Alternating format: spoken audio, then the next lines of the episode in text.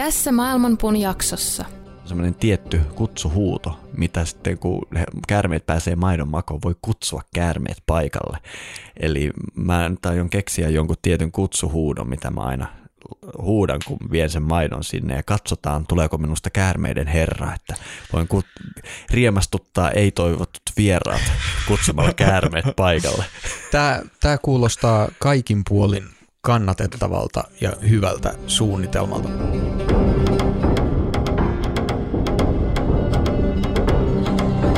Maailmanpuun juuret ovat ylhäällä ja lehvästö alhaalla. Sen oksat levittäytyvät kaikkialle luonnonvoimien ravitessa niitä. Aistikohteet ovat sen versoja ja sen juuret levittäytyvät sitoen sielut niiden tekojen mukaisesti. Sen todellinen muoto ei ole näkyvissä tässä maailmassa, ei sen loppupää eikä alkupääkään.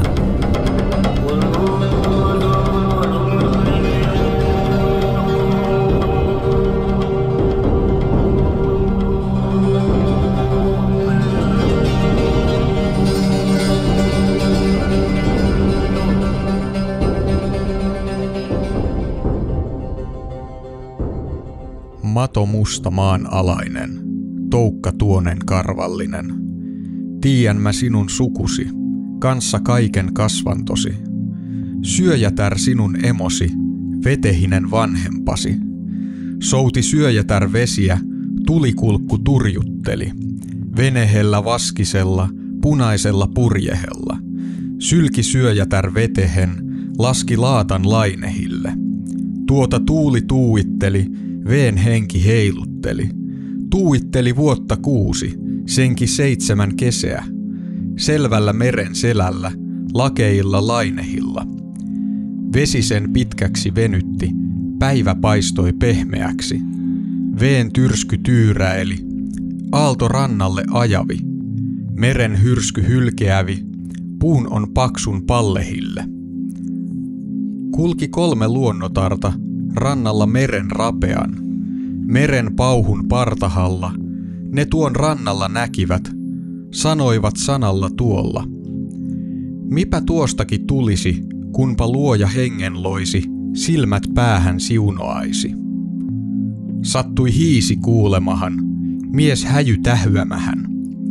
Itse luojaksi rupesi, antoi hiisi hengen tuolle, syöjättären sylkemälle, konnan ilkeän kinalle. Siitä kääntyi käärmeheksi, muuttui mustaksi maoksi.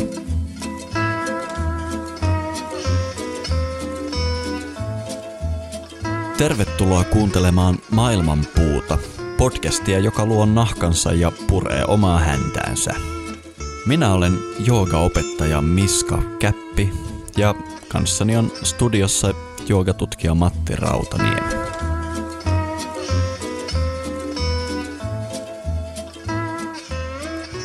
Tuskin mihinkään luontokappaleeseen liittyy niin monitahoisia merkityksiä kuin käärmeeseen. Käärme on nähty niin viisauden, valheiden, kuoleman, kuolemattomuuden, maanalaisuuden ja koko kosmoksen symboleina.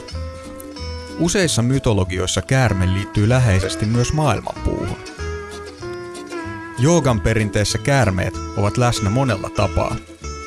Joogan herra Shiva kuvataan usein myrkyllinen koobra kaulansa ympärille kietoutuneena. Monet joogaharjoitukset tähtäävät kundaliinin, käärmevoiman, herättämiseen. Miksi käärmeillä on niin suuri merkitys eri puolilla maailmaa? Miksi niitä toisaalta pelätään, toisaalta palvotaan? Tervetuloa mukaan keskusteluun, joka kietoutuu elämän perusvoimiin. Ja jälleen tämä Maailmanpuun jakso tehdään B-Biten voimalla. Näköjään hypistelet B-Bite-pastillia siinä, Matti. Joo, ajattelin tähän lähetyksen aluksi haukata yhden tällaisen pikku suupalan. Öö, minkälaisia kokemuksia sulla on B-Biteista? No mun täytyy myöntää, että mä en ole ikinä ollut mikään tommonen ravintolisä-ihminen, mutta pikkuhiljaa mun on pakko myöntää, että tää taitaa olla hyvä juttu ja saatanpa alkaa ihan oikeasti popsimaan näitä säännöllisesti. Entäs sulla? No mulla on oikeastaan vain yksi kokemus näistä pastilleista ja se oli tosi hyvä. meillä oli kerran Maailmanpuun nauhoitukset venähtänyt sillä pitkäksi, että mun piti suoraan kiiruhtaa sieltä pitämään luentoa. Ja siinä välissä en ehtinyt syömään muuta kuin yhden tällaisen pastillin. Ja tota, yllättäen nälkä pysyi poissa vielä riittävät pari tuntia sen jälkeen. Ja tota, tota, tota, vireystasokin ihan hyvänä, ainakin omasta mielestä. Joo, tämä on aika tuttu tarina meidän joogasalilla, koska tämä on ollut semmoinen joogakoulun, tiedätkö, kesto-ongelma. Mm. Kun ihmiset tulee duunista, ne ei halua syödä, mm. mutta ne tulee nälkäisenä joogatunnille. Ja meillä on yleensä ollut tämmöisiä hienoja luomuenergiapatukoita tai muuta, minkä voi vähän heittää siinä lärviin ennen kuin menee joogatunnille, mutta niissä on ollut se ongelma, että ne ei ole ilmeisesti vienyt nälkää, ja toisekseen ne vähän niin kuin siellä vatsassa toimii ruoan tavoin, mm. eli ne myös ei ole ihan optimi joogaharjoitukselle, mutta näissä on jotain erikoista. Mulla tulee mieleen semmoinen tarina, kun olin aivan nääntynyt ja kerran matkustin Baltiassa ja sain sitten semmoisen niin kuin kunnon soviet huoltoasemalla. Joku mummo oli keittänyt tämmöistä luuydinkeittoa mm. ja sitä kun otin hörpyllisen, niin tunti oikein kun elinvoima palaa itseään, ja mä, näiden pastillien kanssa mä oon päässyt lähelle tätä Joo. eeppistä luuydinkeittokokemusta. Eli ilmeisesti ne mehiläiset osaa tehdä jotain, miten se kama niin kuin oikeasti tulee käyttöön. Joo, tässä on ilmeisestikin paljon ravinteita hyvin tiiviissä paketissa, ja sen takia tämäkin Maailmanpuun jakso on niiden voimalla tehty. Kyllä. Eli B-Bite sponsoroi Maailmanpuuta, ja saatte Maailmanpuun kuulijat kymmenen prosenttia pois hinnasta, jos menette b byte piste f i ja tilaatte sieltä näitä ihmetuotteita. Me, meikäläisen lempimaku on tää tyrni. Onko sulla tullut joku? Mä oon muistaakseni maistanut ainoastaan tätä, tätä tyrniä, mutta tää on tosi hyvä. Hmm. Mutta makuja on useita. Sieltä B-Biten nettikaupasta niitä voi silmäillä. Ja tosiaan koodilla Maailmanpuu saa sen kymmenen prosentin alennuksen.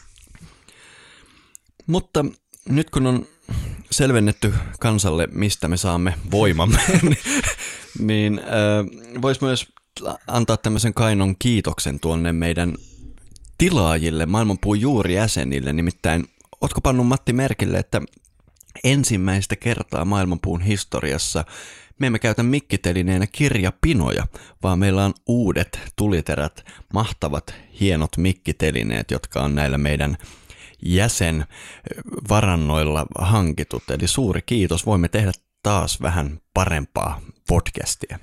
Kyllä, tämä on tosi hieno juttu. Kiitos meidän juurijäsenille. Ja tämä Maailmanpuun mikkiständien tarinahan on tosi hauska ja kertoo ehkä jollain lailla tämän podcastin kehittymisestä. Muistan, mulla on valokuva siitä meidän ensimmäistä nauhoitussessiosta, missä viritettiin jonkunlaisilla tota, muovipurkkien ja narujen yhdistelmillä.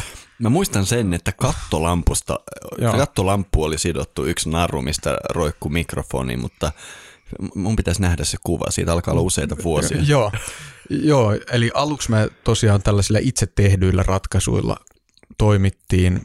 Sen jälkeen me sitten ostettiin mikkiständit, jotka ei kuitenkaan ihan palvellut tarkoitustaan. Joo, ne olivat semmoiset kaksikymmentä senttiä korkeat ja huomattiin, että se ei riitä mihinkään. Eli aina niiden alle kuitenkin on laitettu vuosien saatossa vaikka mitä. On ollut kukkaruukkua, kirjoja, mm. joogatiiliä ja sen sellaista. Joo, mutta nyt tämä aikakausi on päättynyt ja nyt meillä on sellaiset ständit, jotka pitää mikrofonin sellaisella tasolla, että niihin oikeasti pystyy puhumaan. Kaikista hienointa on se, että meiltä on lähtenyt semmoinen Maailmanpuulle tyypillinen Matti Nykäs etunoja. Kun nämä mikkiständit tulee näin mukavasti tähän tyrkylle, niin voi istua tälleen normaalisti. Saa nähdä, vaikuttaako se meidän podcastin laatuun. Joo, toivotaan, ettei nyt ihan liian, liikaa rentouduta ja laiskistuta tässä, kun ei enää tarvitse istua sellaisessa sotilaallisessa ryhdissä koko ajan ja kurottaakin vähän, että saa sen äänen varmasti kuulumaan. Mm. Mutta hienoa on ollut myös huomata, että meidän viimeiset jaksot on herättäneet paljon keskustelua. Ainakin joku niitä kuuntelee. Se on epäilemättä totta. No, meidän pari edellistä jaksoa on ollut Maailmanpuun historiassa hyvin epätyypillisiä jaksoja ja hyvin kontroversiaaleja ja arkoja juttuja ja sehän on sanomattakin selvää, että kun tekee jaksoja tämmöisistä aiheista, niin silloin se vastaanotto on myös kirjavampaa ja voimakkaampaa ja herättää tunnetta ja säpinää ja lätinää ja pälinää tuolla varsinkin sosiaalisen median verkostoissa. Jos lähdetään liikkeelle tuosta meidän toissa jaksosta, eli se kulki meillä työnimellä Pervot joogagurut. Mikä mm-hmm. se virallinen nimi nyt olikaan? Äh, gurujen rikokset. Aivan.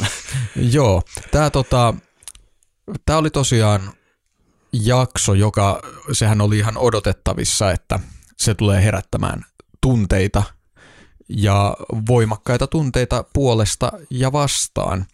Ja siitä on käyty paljonkin keskustelua. Osa, osa tosin tästä keskustelusta on ollut hieman yllättävääkin mun mielestä, koska siis mehän esitetään niin kuin, tai niin kuin kosketeltiin siinä monia hyvin arkoja aiheita ja kuten jakson kuvauksessa sanottiin, niin liikutaan aika paljon epämukavuusalueella. Mm. Mutta mulle tuli yllätyksenä, mit, mitkä asiat sitten lopulta jos vähän herätti keskusteluakin. No kieltämättä. Mä Olisin henkilökohtaisesti olettanut, että koska me suhtauduttiin melko, voisiko sanoa ankarasti, tai mikä olisi parempi sana, melko... Ankara on ihan hyvä. Esimerkiksi astanga-joogan guruihin ja tähän kundaliini-joogan guruihin, niin mä olisin olettanut, että siellä suunnassa olisi ehkä herännyt enemmän vastustusta, mutta mut hämmästytti, että en tiedä sinusta, Matti, mutta kaikki minun saama palaute astanga-joogelta ja kundalini-joogelta on ollut äärimmäisen ymmärtämää ja kiitollista. Ja varsinkin astanga-joogan puolelta on tullut myös semmoisia, että kiitos kun teitte tämän nyt. Mä en ole enää niin sekaisin näiden tuntemukseni kanssa, että se ei olekaan oikein. Okei. Mulle ei ole tullut kummankaan joogasuuntauksen edustajilta mitään kommentteja. Etkö sä lue meidän sähköpostilaatikkoa? No sinne toki, joo. Mutta henkilökohtaisesti ei, en ole törmännyt tällaisia, mutta siis sähköpostiinhan toki tuli joo, joo. hyvinkin nopeasti sitten. Kyllä, eli, eli siellä suunnassa ei ole, ei ole ollut, sanotaanko niin räjähtävä vastusta, mitä pelkäsin. Mm. Itse asiassa se ainoa mun tietämä skandaali tästä ö, syntyi tästä myönnettäköön hiukan tökeröstä heitostani siinä kohtaa, kun otin Christopher Wallisin puheeksi ja itse asiassa otin hänet puheeksi sen takia, että halusin hehkuttaa, miten mukavasti hän on tätä kaikenlaista bullshittia tantran kenneltä vienyt, mutta sitten siihen loppuun heitin mm. semmoisen pienen piikin, että, että hänen teoksensa eivät ole aivan vapaita tästä myöskään ja mm-hmm. sitä sitten sain selvennellä tuolla, tuolla internetin viidakossa, että kuinka kehtasin näin kommentoida. Mm-hmm, joo, joo. Ja tää, mun mielestä se oli siinä kohtaa ihan ymmärrettävä kommentti. Tosin ymmärrän, että se on aiheuttanut tällaista vastareaktiota, että tota, mutta se kaiketi se tilanne senkin suhteen on selvinnyt sitten. Mä, mä oon ihan itse samaa mieltä, että kun näkemyksiä eri, esittää, niin ne on ihan syytä perustella. Ja mm. mähän vaan heitin sen tämmöisenä yht pikkuheittona ja tarkensinkin sitä. Mutta sanottakoon vielä nyt tässä tarkennukseksi, että Christopher Wallis on mun mielestä suoranainen siunaus tantran maailmalle, niin kuin miten hän tuo tantran tekstejä, kääntää niitä, miten hän, hänellä on rautaset sanskritin taidot ja muuta.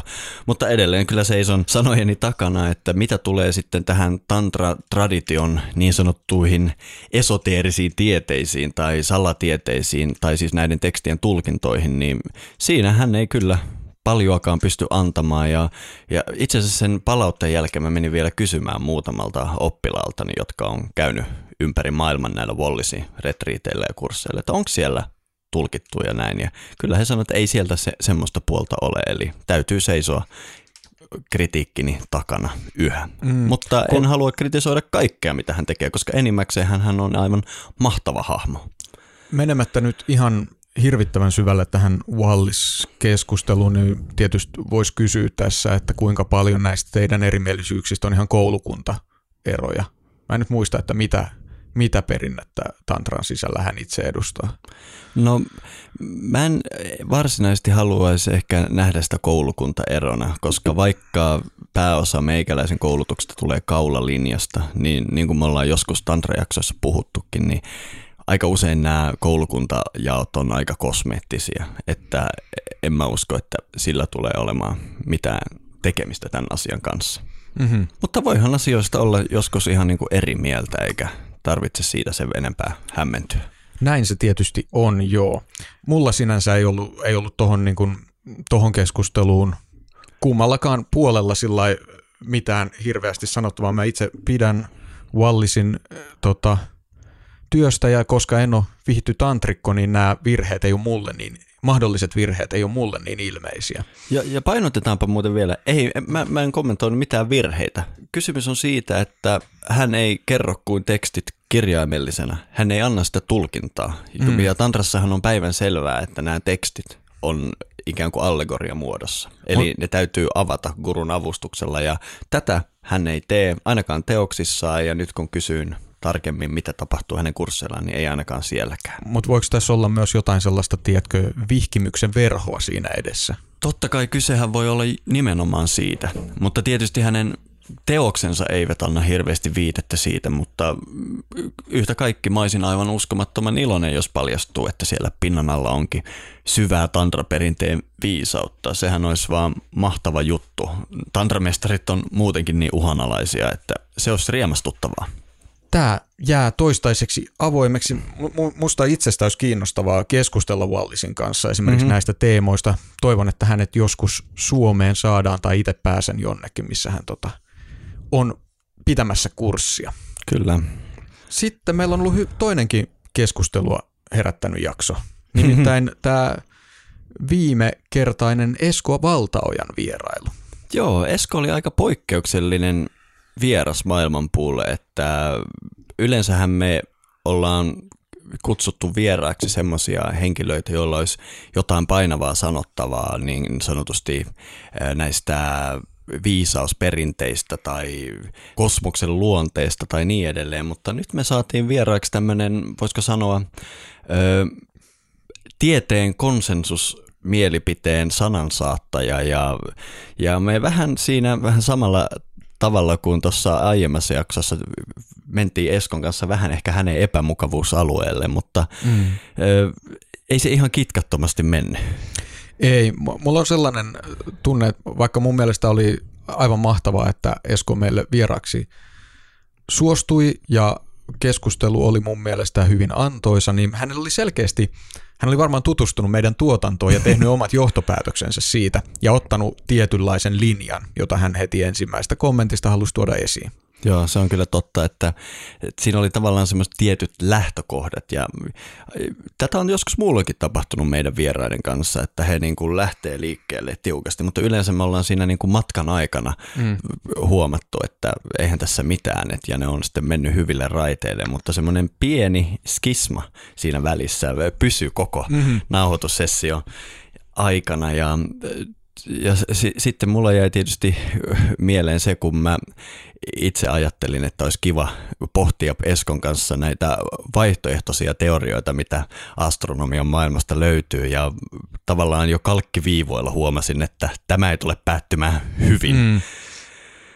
Joo, mä luulen, että, että hän on saattanut joutua, näitä, joutua tai saattanut käydä näitä keskusteluja tästä aiheesta niin kuin oman, oman tota, osansa, ja ehkä siksi se ei enää tuntunut niin kiinnostavalta.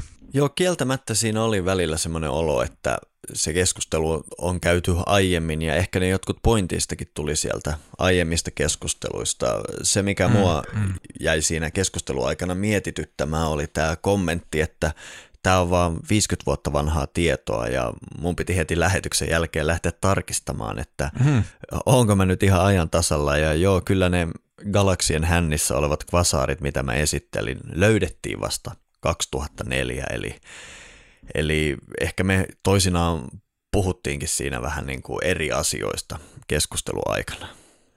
Mutta mun mielestä siis sinänsä, kun mä oon katsonut, että minkälaista palautetta tästä jaksosta on tullut, se jakaantuu hyvin selvästi.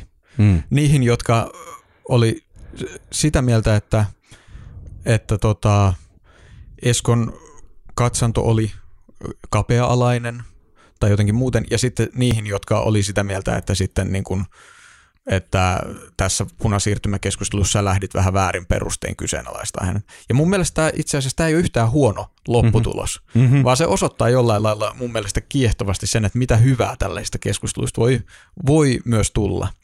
Että nähdään, tulee niin kuin oikeasti sellaisia niin kuin eri näkemyksiä samalle kentälle ja meidän kuulijatkin niin kuin jakautuu jollain lailla sellainen, niin kuin eri, eri leireihin, jotka kuitenkin on saman asian äärellä. Kyllä, nimenomaan. Meidän tehtävähän ei todellakaan ole kertoa ihmiselle, miten asiat ovat, vaan tämän podcastin idea on tarjota todella laaja skaala eri tapoja nähdä ja tarkastella maailmaa, jotta ihmiset sitten itse pystyy muodostamaan oman näkemyksensä. Tuossa se palaute, mitä mulle tuli tuosta jaksosta, on tosi hauskaa, nimittäin siellä on näitä oman tien kulkijoita, astronomeja, jotka oli niin kiitollisia, että kerrankin tästä punasiirtymäasiasta puhutaan, ja toisaalta sitten monet sanoo, että minkä ihmeen takia piti tuhlata tuommoiseen merkityksettömään asiaan aikaa, ja semmoinen asia, mikä toistui siinä jaksossa myös, niin kuin, ihan sama puhuttiin kuin filosofiasta tai tietoisuudesta tai punasiirtymästä, niin Esko käytti aika usein sitä pointtia, että mitä tälläkin on väliä, se ei vaikuta yhtään mihinkään, mikä on tietysti klassinen kehäpäätelmä. Ja me saatiin yksi hienoimmista palautteista tästä jaksosta, tuli herrasmieheltä nimeltä Marko Manninen. Se tuli tuonne meidän Maailmanpuu-podcastin Facebook-feediin, eli voitte mennä sinne ihan meidän Facebook-sivulle lukemaan sen, mutta mä voisin pari ensimmäistä kappaletta tästä todella pitkästä, suorastaan lehtiartikkelin veroisesta palautteesta lukea. Eli näin kirjoittaa Marko Manninen. Rohkeata ottaa mukaan tällainen mediajulkkis ja pitkän linjan jumalattoman maailmankuvan edustajaksi profiloitunut kirjoittaja kuin Valtaoja. Jakso kuvasi myös hyvin sitä kuilua, joka käsiään puuskassa pitävän insinöörin ja toisaalta käsiään heiluttelevan filosofin välille usein muodostuu. Kuka tahansa voi lopulta penätä, mitä hyötyä mistään on, ja lopettaa dialogin tarpeen mihin tahansa pisteeseen. Podcast-jaksossa tämä Valtaojan usein mainitsema kysymys on eräänlainen muoto petitioprinsiipistä. Tässä mielessä Miskalta oli turhan aikaista ja jaloa kehua Valtaojaa avoimuudesta erilaisten kysymyksen asetteluiden suhteen. Tendenssi peipata peruskysymykset hyötyvaatimuksella oli varsin korkea. Ehkä filosofin ja metafyysikan sudenkuoppa on siinä, että keskustelulle ei näy loppua, mutta se on toisaalta myös filosofisen asenteen koko ydin, että koko ajan pyritään luomaan uusia kysymyksiä ja vanhat kysymykset uusitaan uudessa ympäristössä, uusien ihmisten toimesta. Jaarittelun sudenkuopan voi välttää muutenkin kuin heittämällä dialogin romukoppaan. Valtaoja ei nähnyt tätä selvästikään kovin mielenkiintoisena asetelmana. Fysikalismi on myös helppo ja turvallinen keppihevonen, jos nimittäin lähtökohdiltaan minän ja tietoisuuden ympärille ei ole muodostunut sellaista merkitysverkkoa, kuin niihin normaalisti muodostuu. Ehkä asiaa olisi selventänyt, jos Valtaoja olisi viitannut omaan kehityskaareensa maailmankuvansa muodostumisen suhteen, mutta punasiirtymäkeskustelu ainakin osoitti, että hänen oli vaikea ymmärtää, kuten Valtaoja itse tietyissä yhteyksissä ilmaisi, miten joku, joka alkaa vasta tutkimaan näitä asioita, ei heti satu omaksumaan tämän hetken tieteen viimeisimpiä näkemyksiä asiasta. Jos joku on tutkinut tiettyä alaa viisikymmentä neljäkymmentä vuotta, niin hänellä on luonnollisesti aivan toisenlaiset lähtökohdat nähdä asioita kuin henkilöllä, joka on vasta törmännyt asiaan. Onko oikea tapa silloin lakonisesti vedota siihen, että nyt asia tiedetään toisin, eli parempi vain uskoa näin, vai ehkä johdattaa toinen osapuoli niiden evidenssien pariin, jotka hän voi itse tutkia ja joiden kautta hän voi itse varmentaa asian? Eihän Valtaoja itsekään ollut lukenut jaksossa suosittelemaansa kirjaa. Kyllä tästä jonkinlainen skientismi paistaa läpi. Tai nyt vain sattui niin, että hän ei pystynyt palauttamaan muistiin punasiirtymäjupakan yksityiskohtia, eikä löytänyt parempia sanoja taklata asiaa kuin osittainen auktoriteettiin ja epäkiinnostavuuteen vetoaminen. Tässä siis vain alku tästä pitkästä artikkelin veroisesta palautteesta. Sen voit käydä lukemassa kokonaan Maailmanpuun Facebook-sivuilta. Klikkaa siellä yhteisönappulaan, niin sen pitäisi löytyä. Mutta on ihan helppo ymmärtää, miksi palautteen antaja on päätynyt toteamaan tuolla lailla, koska itsekin tuppaa ajattelemaan, että kaikista mielenkiintoista olisi ymmärtää se tieteellisen ajattelun ketju, miten joku asia on päädytty uskomaan näin tai noin, ja silloin auktoriteettiin vetoaminen tai sanoa, että asia ei edes ole mielenkiintoinen tai vaikkapa kommentoida toisin ajattelevien tieteilijöiden persoonaa ei aina ole se rakentavin ratkaisu. Mutta eiköhän toi kuitenkin toi meidän kohtaaminen ollut tämmöinen ihan toimiva esimerkki siitä, mitä on, kun filosofia, insinööri katselee maailmaa yhdessä. Mm. Ja nämä kaksi meidän viime jaksoa, jotka on varmasti herättänyt enemmän keskustelua kuin mikään tähän mennessä, mitä me on tehty, mm. niin mä luulen, että tämä keskustelun määrä kertoo siitä, että nämä koskettaa sellaisia hyvin ajankohtaisia ja tavallaan meille ehkä epätyypillisen maanläheisiä asioita. Niinpä. Ö, jos me elettäisiin hyvin toisenlaisessa maailmassa, niin nämä meidän mytologia- ja metafysiikkajaksot saattaisi johtaa varsinaisiin kiistoihin. No tämähän on niin huvittavaa. Siis, ja mä oon miettinyt tätä ihan samaa, että kun me puhutaan metafysiikasta ja näistä viisausperinteistä ynnä muista, mun mielestä me tehdään paljon paljon räikeämpiä väitteitä, mutta nämä ei ole sellaisia asioita, mitkä, mitkä on tavallaan ajankohtaisia. Mm. Eli siinä, missä nä, niiden asioiden sanomisesta olisi ihan helposti menettänyt päänsä tai joutunut mm. tolpan jatkeeksi rovion päälle viisisataa mm. vuotta sitten, niin mm. nyt ketään ei kiinnosta. Mm. Mutta jos näistä niin kuin tämän hetken asioista mm. sanoo mitään, niin alkaa parrat päristä. Niin kyllä, ja, ja siis näinhän se on aina ollut, mutta se on mun mielestä merkille pantavaa, että just vaikka viisisataa vuotta sitten ja sitä ennen näistä nimenomaan metafysiikasta ja tällaisista aiheista on niistä on ollut vaarallista sanoa mitään tuota mm-hmm. valtavirrasta poikkeavaa, ja sitten niiden yksityiskohdista on väännetty. Jos silloin olisi ollut sosiaalinen media, ne keskustelut olisi todellakin käsitellyt jotain, tiedätkö, niin kuin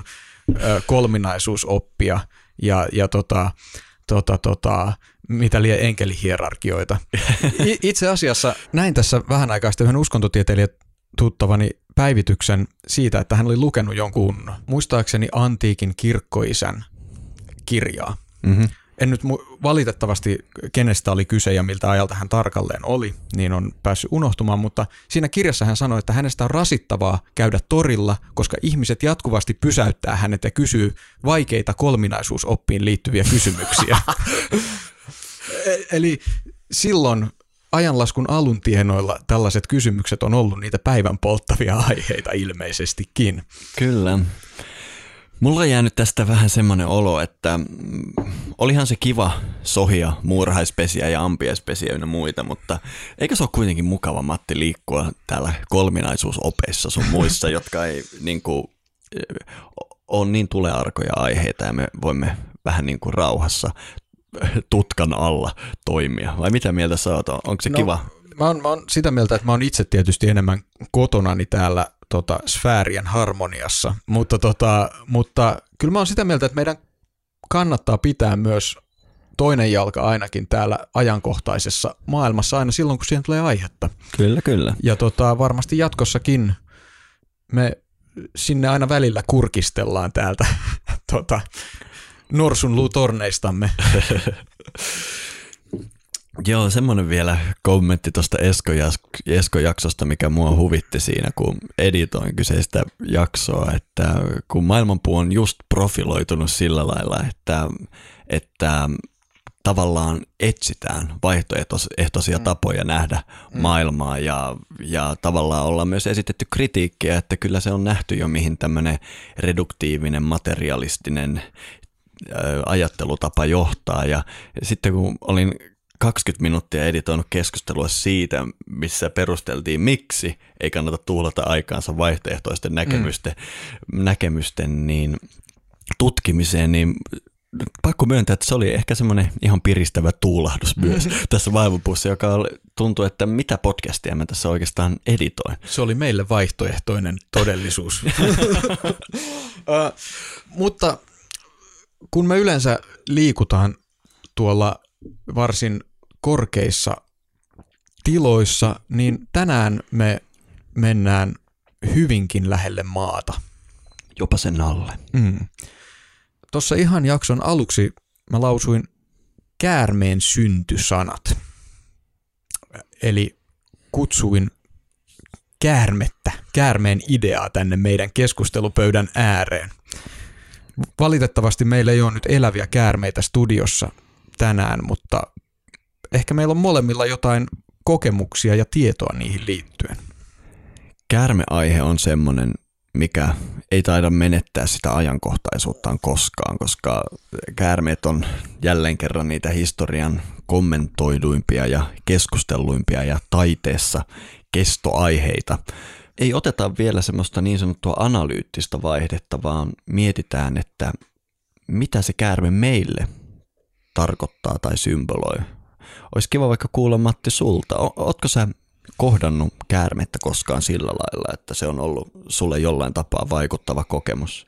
Mulla on tosi paljon kohtaamisia käärmeiden kanssa, koska mun lapsuudessa meidän perheellä oli sellainen kesäpaikka tuolla Hämeessä maaseudulla, jossa oli valtavasti käärmeitä, kyitä ennen kaikkea siinä lähiympäristössä, ja siinä lapsuuden aikana niihin tuli törmättyä hirveän usein ja niitä opetettiin ihan sillai niin kuin kädestä pitäen varomaan.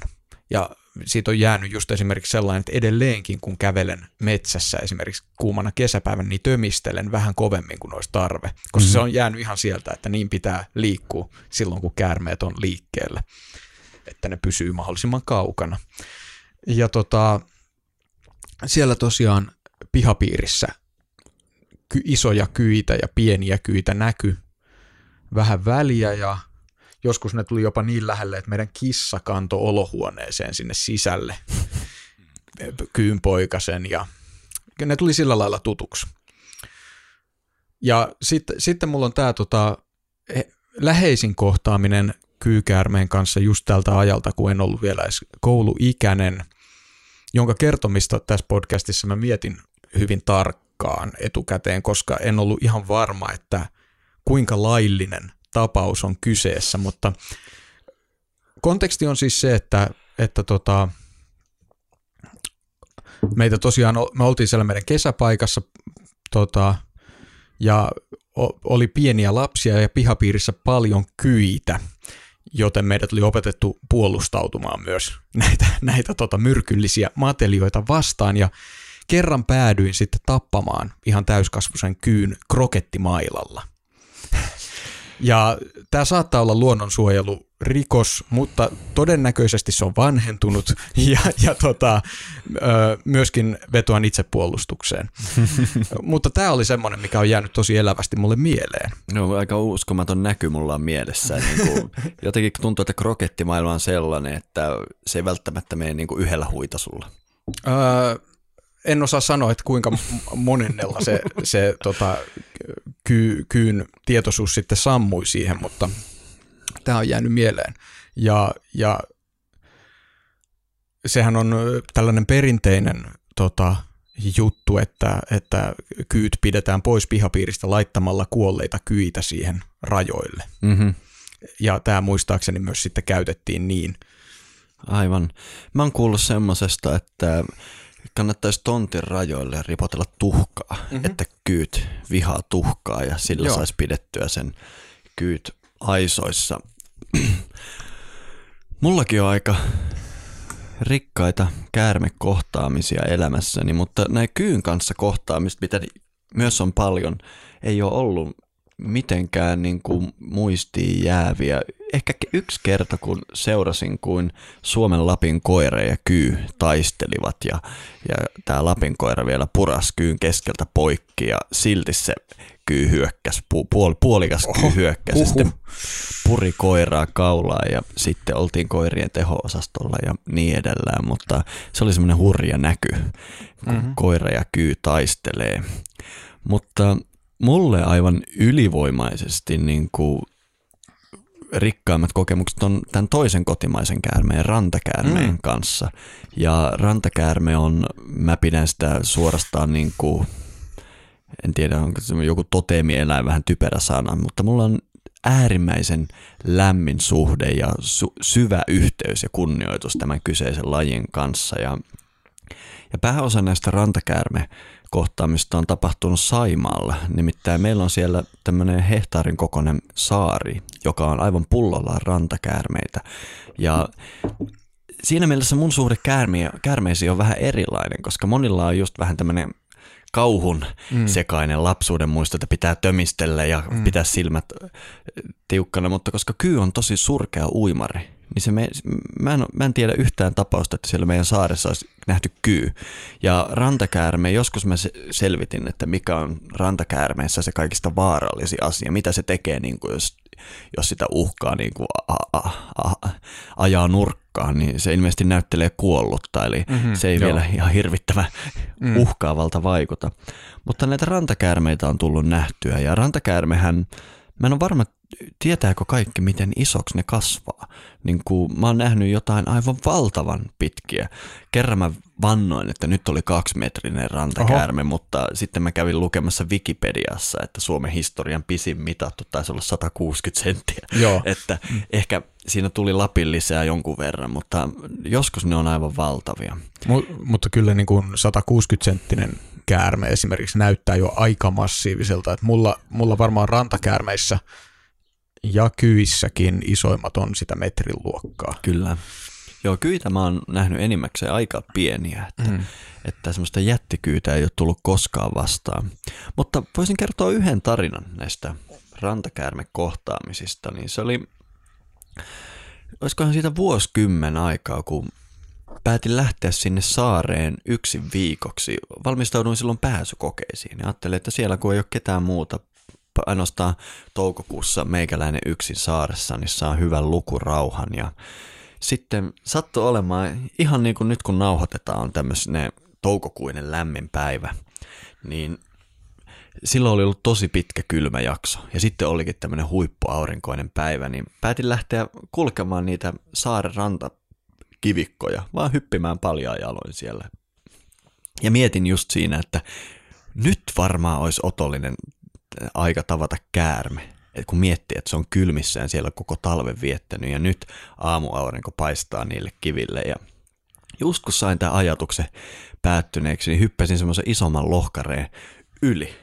En nähnyt, mitä siellä toisella puolella on. Just tämmöisen valtavan oliivivärisen rantakäärmeen eteen. Ja se vähän niin kuin koobravaisesti nousi pystyyn ja sähähti mulle. Oh. Ja itsehän niin kuin menisin laskea alleni ja hyppäsin sitten sen lohkaren päälle ja näin, kun se rantakäärme meni kiven koloon. Ja siinä sitten pohdin, että se ei kyllä kovin kauan viitti tuolla kivenkolossa olla, kun nyt on aamuaurinko, ja tiesin hyvin, miten käärmeet näkee, että käärmeet ei näe muuta kuin liikettä. Mm. Eli jos joku asia pysyy paikallaan, niin ei sitten näe. Ja sitten siihen noin metrin päähän tästä kolosta asetuin tämmöiseen mukavan lootusasentoon ikään kuin meditoidakseni ja päätin jäädä siihen ihan aloilleni. Ja sanoin, että ei varmaan mennyt viittä minuuttia, kun se hitaasti sitten se rantakäärme alkoi tulla sieltä luolastaan pois ja se asettui semmoiselle kauniille kerälle just siihen mun eteen. Mä sanoisin, että meillä oli kutakuinkin se metri väliä ja mun täytyy myöntää, että mä olin vähän huolissani tästä, mutta koska tiesin, että rantakäärme on vaaraton ja että se ei minua näe, niin olin, olin ihan tyytyväinen. Tosin mä, mä vähän pelkäsin, että eikö heillä ole joku ihme aistimus kielessä, että se mun ruumiin lämmön pystyisi mm. tunnistamaan, mutta ehkä se Ehkä se aurinko sitten hämmensi hänet täysin. Mä istuin siinä, mitähän mä sanoisin, puoli tuntia. Ja olin aivan liikkumaton. Käärme oli enimmäkseen liikkumaton.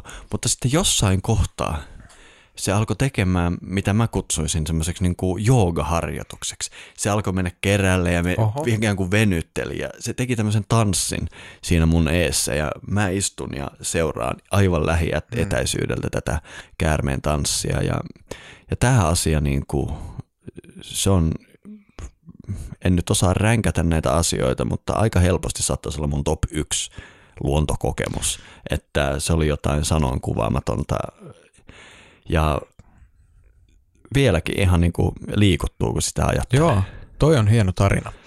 Äh, mulla on tällaisia, tällaisia niin kuin myönteisiä ja läheisiä kokemuksia vaskitsojen kanssa. Mm-hmm. Ne toki ei ole käärmeitä teknisesti, mutta tämä vanha nimitys vaskikäärme kuitenkin jollain lailla liittää ne tähän, tähän tota teemaan. Nimittäin siellä meidän kesäpaikassa oli myös vaskitsoja aivan valtavasti.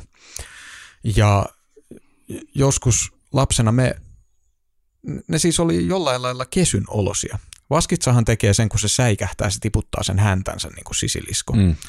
Mutta siinä pihapiirissä tota, latojen seinustalla oleili myös vaskitsoja, jotka ei jotenkin pelännyt.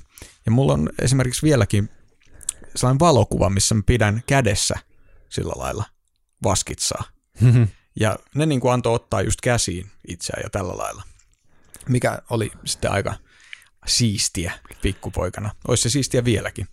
En ole vaskitsaa nähnyt moneen moneen vuoteen. Joo, meillä on myös siellä saaressa vaskitsoja, mutta ne on kyllä tosi arkoja. Että mä oon ehkä kaksi kertaa nähnyt. Ja... E- eikö ne ole vähän kömpelöity, koska musta tuntuu, että ne ei kovin helposti pääse pakoon. Mm. Eli koska silloin, kun vaikka tapaa kyyn tai rantakäärmeen, joka lähtee lipettiin, niin mm. ne, ne menee niin kuin hauki rannasta. Mutta ne vaskitsot on ollut vähän semmoisia raukkoja, että niitä on sitten tullut seurattua, mutta... ei niitä olisi kyllä käteen saanut millään. Joo, en, en tiedä mikä, mikä sitten näissä, niitä oli muistaakseni parikin tämmöistä vaskitsaa, mihin tuli tehtyä lähempää tuttavuutta. Et en tiedä, mutta ei niitä mitenkään jahdata tarvinnut. Joo, toi rantakäärme on mulle ja itse asiassa suomalaisessa perinteessä ollut suorastaan myyttinen mm. olento. Ja se on jännittävää, että, että mun iso iso eikö se onkin pelkkä isoäiti, niin yhdeksänkymmentävuotias nainen kuitenkin, niin on monta kertaa sanonut, että niin kuin jos hän on niin kuin, ollaan oltu jossain lämminhenkisessä yhteyksessä, mm. hän sanoo, että kaikista parasta, mitä on sulta Miska ikinä kuullut, on se, että kun sulla on niin lämmin suhde niihin rantakäärmeisiin, että se on tärkeintä. Ja tämä on mua niin kuin aina mietityttänyt, että hän on tosi harras kristitty mm. ja niin edelleen, mutta niissä rantakäärmeissä niissä on joku, joku niin kuin syvempi ulottuvuus, mikä tietenkin historiasta tunnetaan, mutta se jotenkin taitaa yhä elää, varsinkin vanhan kansan keskuudessa. Joo, tämä on tosi jännää kuulla, koska siis vaikka nyt näissä omissa kansanperinteen opinnoissa on hyvin nopeasti törmännyt tähän, mikä erityinen rooli rantakäärmeillä on sekä suomalaisessa että muutenkin täällä skandinaavisessa ja Itämeren alueen perinteissä, niin, niin en mä ole koskaan itse tavannut ihmistä, joka tota noin, ylläpitäisi tätä. Mä oon nyt itse aloittanut tämmöisen projektin, kun tänä vuonnakin tulee paljon siellä saaressa vietettyä aikaa, niin mulla on tämmöinen kokeilu, koska me voitaisiin puhua ehkä nyt tähän saumaan näistä elättikäärmeistä, joo, koska jos joku kuulija ei tiedä, niin Suomessahan on valtavan pitkät perinteet elättikäärmeistä, eli käärmeistä, jotka on elänyt jopa talon sisälläkin, mutta yleensä navetassa, koska nämä lantaläjät on ollut just optimaalisia mm. paikkoja käärmeille munia ja kompostit, eli kun koko Suomen maa oli täynnä lantaläjiä ja komposteja, niin rantakäärme, joka tuolloin oli useimmiten nimeltään tarhakäärme, koska jokaisesta puutarhasta löytyy tämmöinen tarhakäärme ja, ja koska rantakäärme on täysin vaaraton, kaunis ja jopa ehkä semmoinen, ehkä tämä menee jo liioittelun puolelle, mutta mun mielestä rantakäärmeellä on jollain tapaa semmoinen positiivinen luonne mm. verrattuna kyyhyn, jonka kanssa mulla heti menee sukset ristiin. Niin meillä on tämmöinen ikivanha perinne, joka on jatkunut vielä tuhatyhdeksänsataaluvulle ja se on varsin rikas ollut koko Baltiassa, ilmeisesti Keski-Euroopassakin, josta se on kuitenkin paljon aiemmin kadonnut ja myös meidän skandinaavi länsinaapureilla. Ö, sulla on, Matti, jonkunlainen, kun alettiin puhumaan näistä elättikäärmeistä, nappasit sieltä paperin kouraasi. Mitähän siellä lukee? Mä ajattelin, että tähän niin kuin hyvänä johdantona tähän elättikäärme-teemaan toimii Martti Haavion ö, katkelma kirjasta Suomalaiset kodinhaltijat, hmm. jossa sanotaan yksinkertaisesti näin, että Ennen pidettiin suuria elättikäärmeitä, jotka olivat likellä taloa. Niitä sanottiin kartanokäärmeiksi. Ne oli suuria semmoisia, niin kuin helakaulat ja korvat päässä, ja niille vietiin sitten maan kasvusta kaikki ensimmäiseksi, mitä maa kasvoi. Eli, eli nämä elättikäärmeet on siis olleet tällaisia tavallaan talon suojelushaltijoita, joille on uhrattu, annettu ensimmä sadosta aina tietty osa. Ja sitten on ajateltu, että, että hyvät välit näihin käärmeisiin pitää talon ja sen asukkaat hyvinvoivina ja vauraina. Kyllä, sitä jopa ajateltiin, että talolla ja tällä haltijakäärmeellä on tämmöinen kohtalon yhteys. Mm-hmm. Että siis sehän on tosi yleinen tarina ympäri Suomea, että joku tietämätön menee ja tappaa sen käärmeen ja mm. siitä sitten alkaa kyseisen talon alamäki ikuisiksi Kyllä. ajoiksi ja, tai sitten kuolee se paras lypsylehmä tai jotain vastaavaa. Ja tästä täytyy mainita, että mä huomasin, kun eilen lueskeli aiheesta, että on erinomainen suomenkielinen Wikipedia-sivu tästä elättikäärmeistä. Joo. Ja siellä on niin kuin lainausta lainauksen perään näistä alkuperäislähteistä, eli lämmin suositus kuulijoille. Joo, siellä on esimerkiksi paljon tuosta Haavion kodinhaltijakirjasta pätkiä ja ja sen sellaista. Mun täytyy sanoa, että heti kun mä törmäsin tähän elättikäärme-ideaan, niin se oli mun mielestä todella vaikuttava. Hmm. Se, ehkä, ehkä siinä on osittain taustalla se, että nykymaailmassa se oletus on, että käärme on aina jotenkin, jos ei nyt vaarallinen, niin ainakin jotenkin inhottava. Niin. Ja sitten kuitenkin niin kuin vielä vaikka sata vuotta sitten Suomessakin on ollut ihmisiä, kellä käärme on tavallaan sellainen kotieläin. Ja tämä on itse asiassa aika hyvä, pakko lukea vielä tämä, vaikka tämä sieltä Wikipediastakin löytyy. Niin tota, tämä oli muistaakseni kolmekymmentäluvulla muistiin kirjattu ö, kertomus elättikäärmeistä, joka tässä Haavion kirjassa on, että haltijakäärmettä ruokittiin vielä joitakin aikoja sitten jokaisessa karjalaisessa tuvassa. Nykyäänkään ei ole mahdotonta nähdä, kuinka se syö lattialla tuttavallisesti samasta maitokupista lapsen kanssa. Se ei välitä, vaikka lapsi lusikallaan koputtaa sitä päähän ja sanoo, älä syö niin paljon. Eli tota, jotenkin siis just se ajatus, että käärme ja lapsi syö samasta kupista lattialla, niin se, se tuntuu hyvin kummalliselta. Kenestä tahansa kieltämättä, kieltämättä. Mulla tulee myös mieleen tämä legendaarinen tarina tästä päämaanmittari Kaloniuksesta, joka kiersi mittaamassa maata tuolla Etelä-Karjalassa. Ja sitten savitaipaleilla hän oli yöpynyt jossain talossa ja sitten siinä oli mennyt maanmittari Kaloniuksen raja, kun hänelle oli osoitettu yöpaikka siellä talossa ja, ja kyseisessä huoneessa asui käärme, joka pyrki nukkumaan hänen kanssaan samassa sängyssä, että siihen loppui ja hän suosiolla teki hevosvankkureihin pedin itselleen.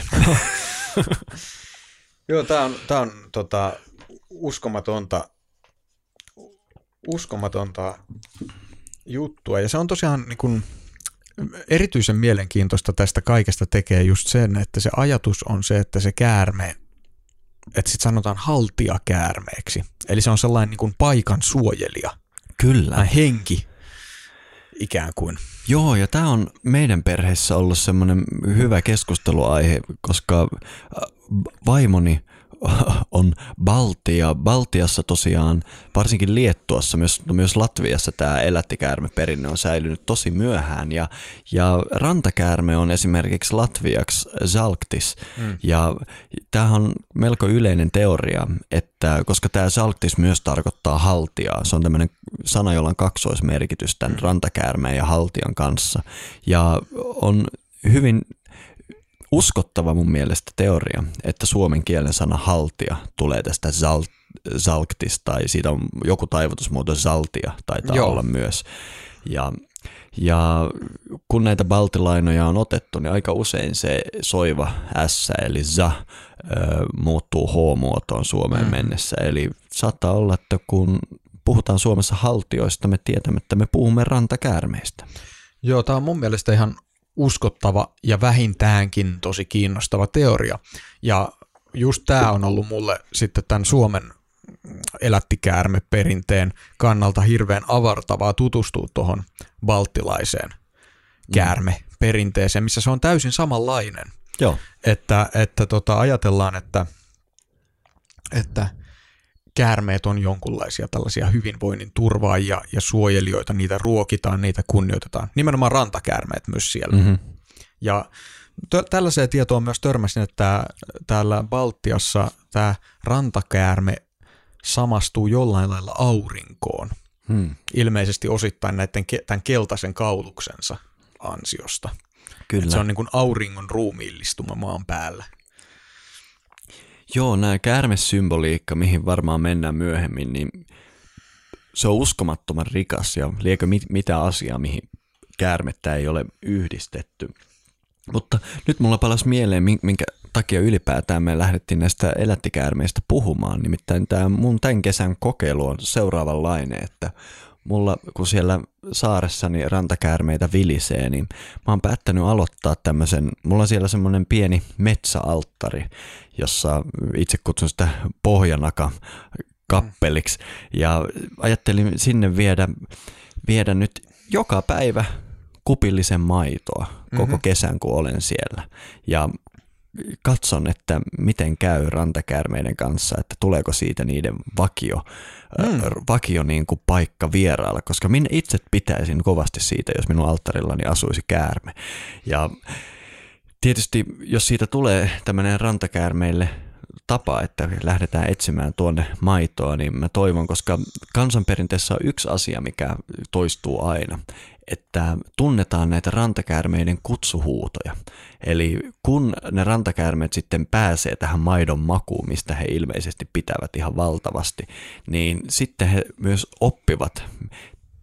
Tämä saattaa olla puppua, koska itse olen miettinyt, että pystyykö käärme kuulemaan ainakaan kovin kovin niin kuin hienoja korvia en ole käärmeillä nähnyt, vaan mun käsittääkseni heillä on enemmänkin tämä tuntoaistimus maan värjähtelystä ynnä muusta. Mutta en tiedä tästä.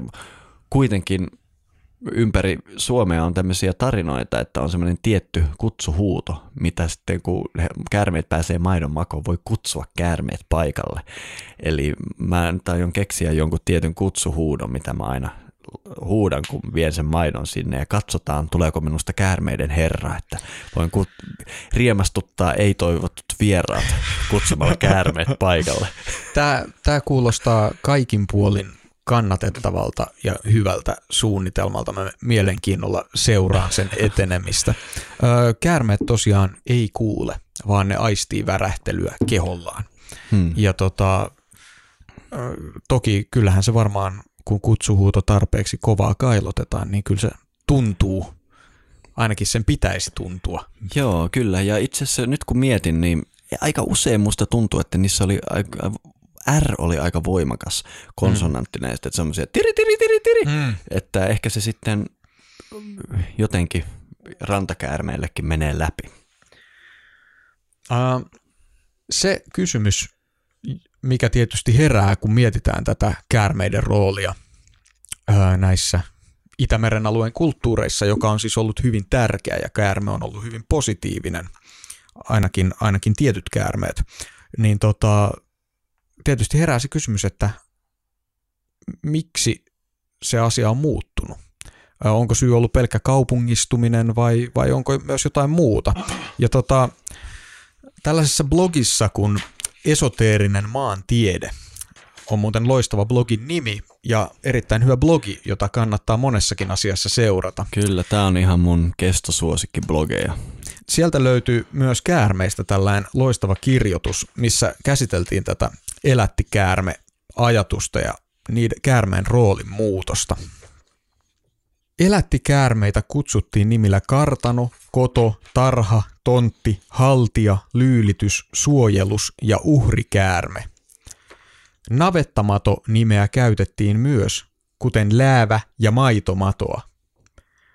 Ensin mainittu nimi viittaa siihen, että käärme muni mielellään lantatunkion käymislämpöön ja jälkimmäinen käärmeille suotuun maitotarjoiluun, mikä opetti ne myös käymään talon luona ja, tai jopa sen sisällä, kuten jo aiemmin luimme. Väitetään, että jotkut käärmeet osasivat tulla kutsuttuina paikalle, kun on ruokinnan aika. Käärmeitä ei saanut missään tapauksessa tappaa, sillä niitä pidettiin haltia tai maahismaailman edustajina, joiden kanssa oli syytä olla hyvää pataa. Varsin yleinen on varoitustarina, jossa uusi piika tai renki tappaa tietämättömyyttään käärmeen ja alkaa talon alamäki. Useissa tarinoissa kerrotaan myös pikkulapsen ja käärmeen syöneen sulassa sovussa samasta maitokupista, ja tällöin käärme on voinut olla myös myrkyllinen kyy. Kristinusko oli selittänyt käärmeen lankeemuksen välikappaleeksi, siis kaiken pahan symboliksi. Kansa lelli ja palvoi sitkeästi elätti käärmeitään, mutta lopulta valistus voitti ja tapaa alettiin enenevissä määrin yhdistää noituuteen. Miten käärmeiden suosio selittyy? Käärmeen elintavat ovat poikkeukselliset ja niissä yhdistyy monen eläimen taidot, huomauttaa Lehikoinen. Rantakäärme munii kuin lintu, se pystyy kiipeilemään kiviraunioissa ja puissa, se ui sujuvasti kuin vesieläin, sukeltelee, mutta liikkuu maan päällä luikerrellen. Maan sisään se pääsee pienistäkin koloista.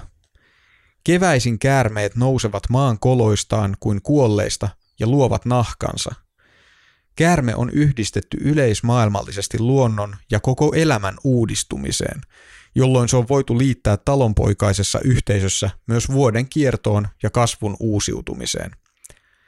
Hedelmällisyyteen viittaa käärmeen jälkeläisten runsas lukuisuus.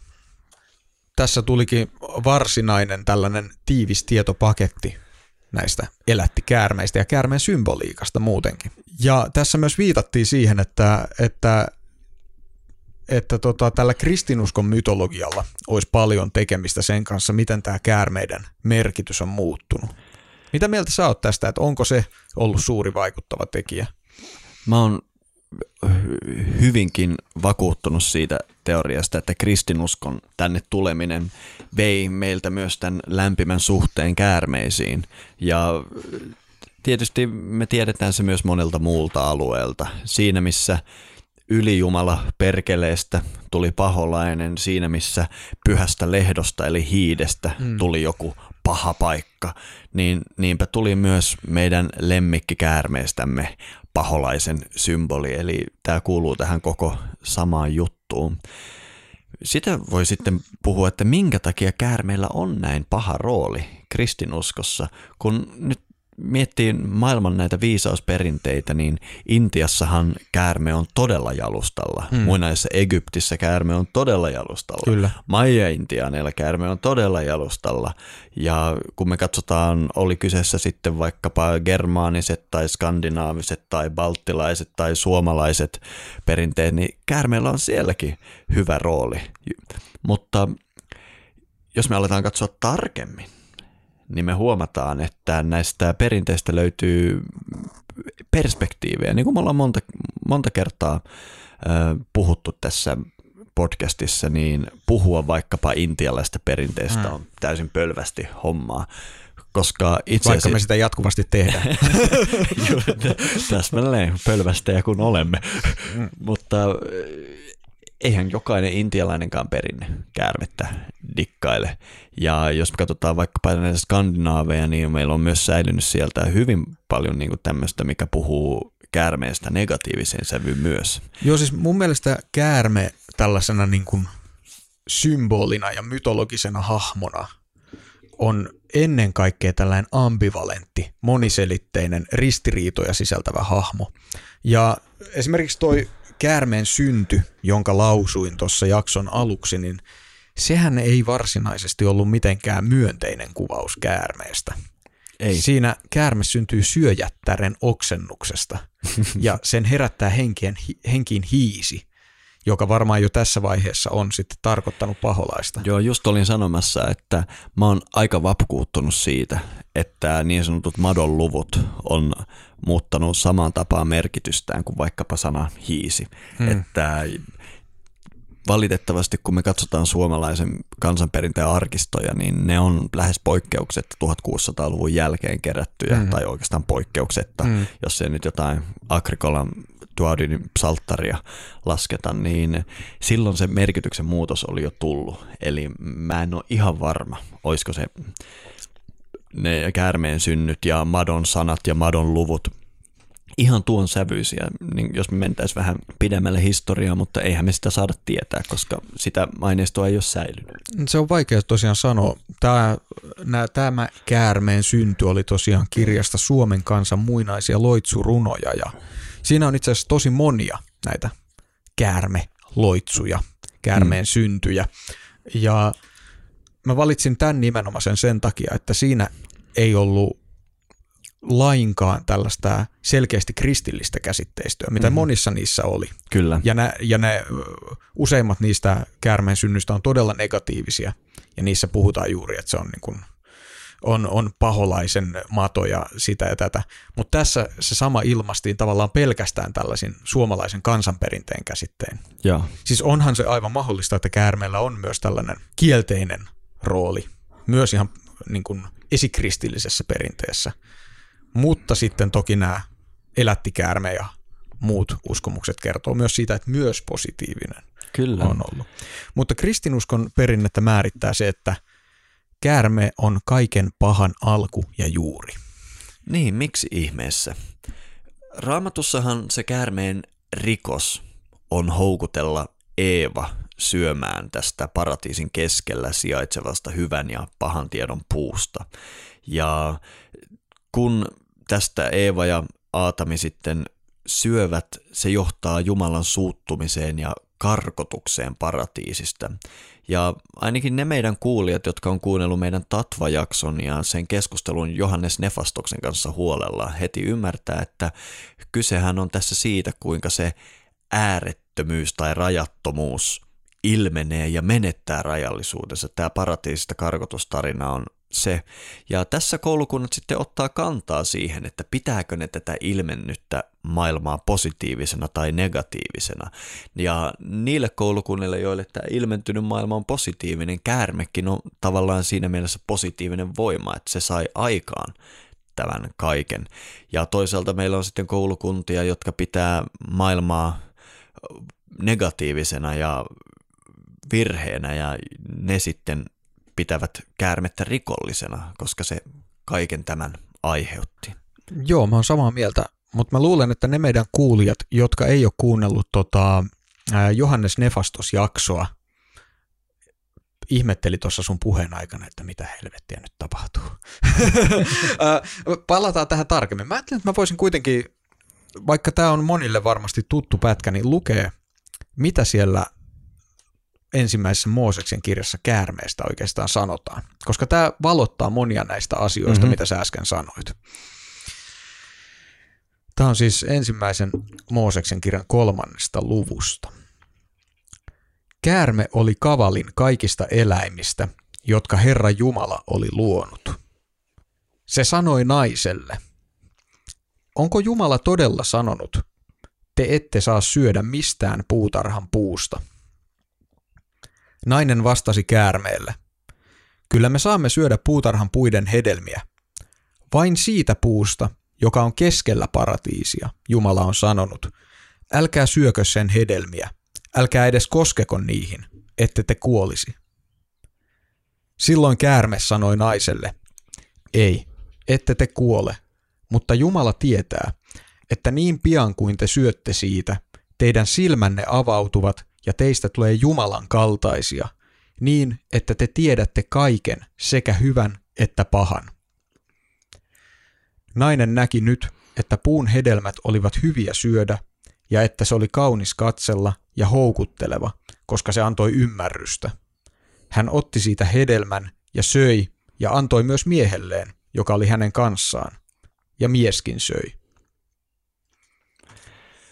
Eli tämä on se katkelma, joka on vastuussa sekä käärmeiden huonosta maineesta että pitkälti varmaan naisten asemasta kristillisessä perinteessä. No kieltämättä. Tuo jälkimmäinen on varsinkin niin sääli, koska se perustuu vaan, sanotaanko, kökköön symboliikan ymmärtämiseen. Mm. Hauska assosiaatio, mikä tuli, kun kuuntelin sua lukemassa tuosta, kun siinä kerran puhutaan tästä puusta. Tietysti siinä puhutaan maailman puusta. Mm-hmm, ja mulla tuli mieleen, että tämä käärmehän on suorastaan niin kuin tämmöinen joku henkilö, joka sanoi, että kuuntele nyt maailmanpuuta. Kuuntele maailmanpuuta sieltä. sieltä. Et arvaakaan, mitä siellä löydät. Mm. Joo, mutta tätä voisi mun mielestä tätä katkelmaa avata vähän sillä ihan niin kuin pilkkua osiin. Mm. Uh, eli sä nostit esiin jo ton, että se paratiisin keskellä kasvava puu, hyvän ja pahan tiedon puu, on eräs versio maailmanpuusta. Mä oon tästä täysin samaa mieltä. Eli, eli kyse on siis siitä todellisuuden ilmenemisen periaatteesta, ehkä näin voisi sanoa. Kyllä, ehdottomasti. Eli mä haluan tässä ottaa esille helpottaakseni tätä, tämän raamatun säkeiden avaamista intialaisen käärmeen nimeltä Sesha. Mm. Nimittäin Seshahan on kuuluisa monesta yhteydestä ja varsinkin Vaisnava-perinteessä Visnun muodon Narajanan kanssa se aina esitetään siellä maailmankaikkeuden lopussa luikertelevana siinä alkumeren päällä ja siinä se Visnu on päällä. Tiedätkö mitä Sesha tarkoittaa? Se nimittäin tarkoittaa jäännöstä. Eli mm. esimerkiksi veedisessä matematiikassa niin kuin se tarkoittaa siitä, nimenomaan sitä, onko se nyt Suomessakin jäännös, mikä, mm. mikä laskutoimituksesta jää. Eli se, mikä, mikä jää jäljellä. Joo. Se, mikä on lopussa jäljellä. Mm-hmm. Ja se on tosi tärkeää ymmärtää, että tässä paratiisijutussa, koska tämä periaatteessahan tämä paratiisimytologia kertoo maailman synnyn, että kuinka ne Aatami ja Eeva, eli ne kaksi vastakkaista voimaa sieltä paratiisista sitten tulee tänne, putoaa alas tähän rajalliseen olemiseen. Ja Sesha on, on hieno muistutus siitä, että se on ikään kuin sen edellisen syklin jäänne. Ja kun me mietitään sitä, että mikä oikein saa laukaisemaan ikään kuin tämän seuraavan kierroksen, mm. seuraavan syklin, niin se on tavallaan, monta, tästä on Tätä on kattavasti kommentoitu muinaisessa maailmassa, miten kun tietty sykli on tapahtunut, niin jotain siitä jää jäljelle, mikä saa ikään kuin aikaan sen seuraava ilmenemisen. Mm-hmm. Ja ikään kuin tämä jäännös edellisestä syklistä siinä maailmanpuussa sitten yllyttää, että no niin, lähdetäänkö uudelle kierrokselle, syöppä tästä puusta. Ja se on niin hauskaa, että se on, sattuu olemaan nimenomaan useimmissa tarinoissa, sekin ilmeisesti vaihtelee jossain lähteessä omena, joka sitten muutenkin symboloi tätä niin kuin, miten mä sanoisin, luomisen matematiikkaa sanotaan nyt näin mm-hmm. lyhyesti tässä. Miltä tämä sulle kuulostaa? Joo, mä en ole itse asiassa tätä tulkintaa kuullut, vaikka toi Seshan jäännösmerkitys oli entuudestaan tuttu. Öö, mutta siis jos mietitään, niin eli tämä, tämä niin kuin puu on aina se todellisuuden yhden syklin ilmentymä, joka kasvaa mm-hmm. ja sitten se syklin lopussa kaatuu tai kaadetaan. Eri, tai se erinäis, menettää erinäiset, vaan elinvoimansa tai jotain. Niin, erinäiset voimat vaikuttaa siihen, että se sortuu. Mm. Mutta sitten siinä on asukas, joka pysyy tavallaan samana ja kulkee siinä sen rakenteessa. Ja se on tämä, tämä joka symbolisesti kuvataan käärmeenä. Kyllä. Ja se on jollain lailla, siis puuhan sinänsä symbolina ei ole, se on elävä, mutta se ei ole välttämättä tietoinen. Mm. Mutta käärme sen sijaan on tietoinen ja se aina pysyy siellä. Ja se kertoo, että mikä se puu oikeastaan on.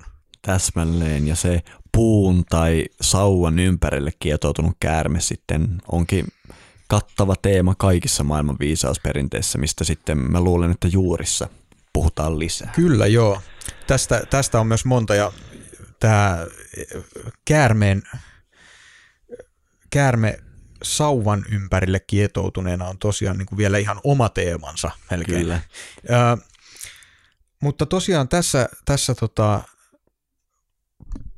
lankeemuskertomuksessa käärme kertoo, että, että jos, jos ihminen syö tämän maailmanpuun hedelmiä, niin hänen silmänsä aukeaa ja hänestä tulee Jumalan kaltainen.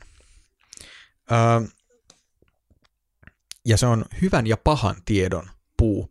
Eli tässä on niin kuin jotenkin selkeästi tällainen öö, heräämisen ja erottelukyvyn syntymisen teema. Juurikin näin. Mä äsken tuossa sanoin, että paratiisi ikään kuin symboloi tätä ykseyttä. Mm. Ja ykseyden tilassahan ei ole hyvää tai pahaa tai minkäänlaista dualistisuutta.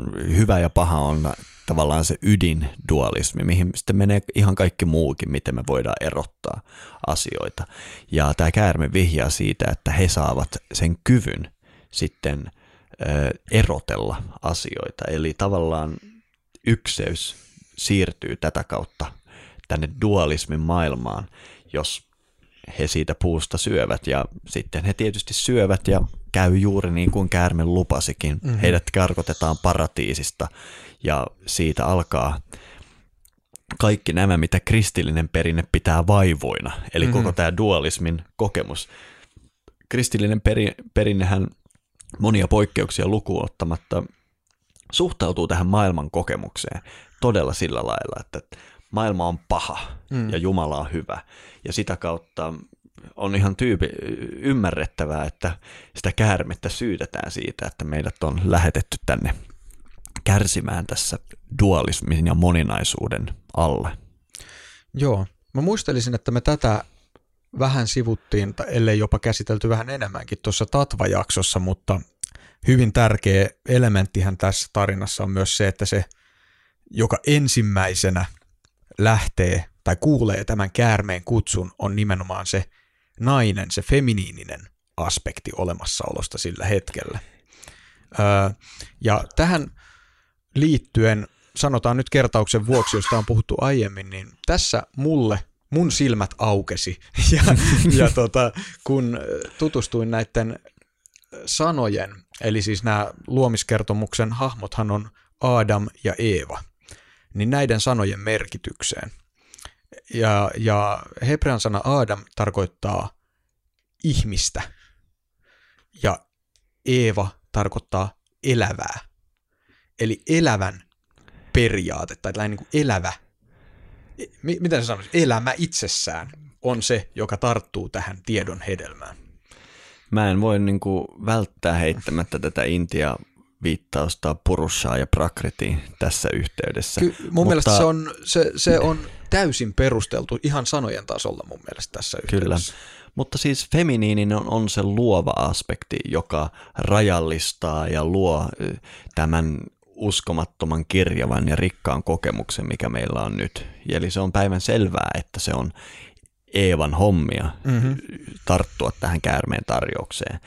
Se taas on aivan hemmetin surullista, että, että kristinusko hiljalleen menetti ymmärrystä omasta symboliikasta, ja sitten kun aletaan tulla keskiajalle, niin tavallaan sekä käärme että nainen nähtiin pahana, mm. eikä ymmärretty tätä viisautta tämän tarinan takana, ja se on sitten varmasti yksi niitä merkittäviä syitä, minkä takia naisten asema oli niin tukala monia satoja vuosia, ja tietysti nykyään käärmeenkin asema. Öö, niin, siis kyllä tätä metafysiikkaa on käytetty. Ihan, siis siitä on ihan valtava määrä sitaatteja eri aikojen teologisilta ajattelijoilta, joilla on oikeasti oikeutettu hirvittäviä hommia. Ja se, tämä jotenkin on mun mielestä myös konkreettinen esimerkki siitä, että mihin mytologian ja metafysiikan ymmärrystä tarvitaan. Kyllä. Et, että tota, jos sitä lukutaitoa ei ole, niin sillä voidaan, tämän, näillä myyteillä ja näillä voidaan perustella melkein mitä vaan. Toisaalta siis, toisaalta sitten voidaan ajatella, että tässä tämän äh, kristinuskossa vallinneen tavan tulkita tätä myyttiä takana on ollut ihan ta- tietty, tie- tietty katsantokanta hmm. metafysiikkaan ja maailmaan. Juurikin Eli näin. Ollaan sitä mieltä, että se on huono asia, että maailma on olemassa, ja on huono asia, että uutta elämää syntyy. Hmm. Mikä tietysti ei ole mun mielestä myönteinen tapa katsoa maailmaa, mutta t- pitää ymmärtää, että tällaisia henkisiä koulukuntia on. ja on ollut. Kyllä, ja meidänkin suomalainen kulttuuri on tämmöisen ajattelutavan alaisuudessa ollut enemmän tai vähemmän viimeiset tuhat vuotta, eli sen luulisi olevan meille hyvinkin tuttu. Mutta nyt me ollaan tultu siihen, että meillä alkaa olla aika reipas tunteroinen langoilla, ja se tarkoittaa sitä, että me aletaan olla hiljalleen valmiita siirtymään sinne maailmanpuun juuriin, minne se käärmekin varmasti löytää tiensä. Mä luulen, että nyt on tulossa niin sanotusti erityisen messevät juuret, nimittäin meillä on vielä kokonaan käsittelemättä tantran käärmeet, mm. joogan käärmeet, kundaliini, oroboros, mm. hermeksen käärmeet, löytyy asklepiukset ja kaikki, eli nyt on tulossa aika tiukat juuret. Joo, oikeastaan ne kaikkein suurimmat käärmeet jäi nyt sinne juurien puolelle, mutta itse asiassa maailmanpuun juuriinhan se käärme usein kuuluukin. Kyllä. Ää, ja jos et ole vielä juuri jäsen, mutta olet asiasta kiinnostunut, niin osoitteessa maailmanpuu piste fi kautta liity saat lisätietoja siitä, miten voit juurijäseneksi liittyä. Ja mikäli olet jo maailmanpuun juurijäsen, tavataan hyvin pian maailmanpuun juurissa. Kasvoi puu pyhällä maalla, putki maalla puhtahalla. Nousi putki puuta vasten, sara sammalen varassa. Piru putkehen puhalsi, solahutti sormuksehen, siitäpä mato sikesi. Suikulainen puikulainen, vääntyi siitä värttinäksi, siitä kääntyi käärmeheksi, maan päällä mateliaksi, tiellä teukalehtajaksi.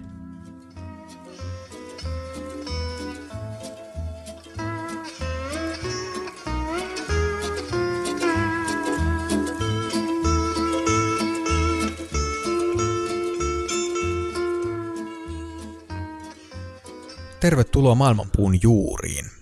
Kiitos siitä, että olet mukana tukemassa tämän podcastin tekemistä.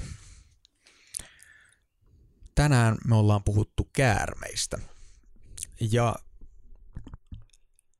ennen kaikkea käärmeistä mytologisina ja symbolisina hahmoina. Ja yksi asia, mikä käärmeissä eri mytologioissa on silmiinpistävää, että ne usein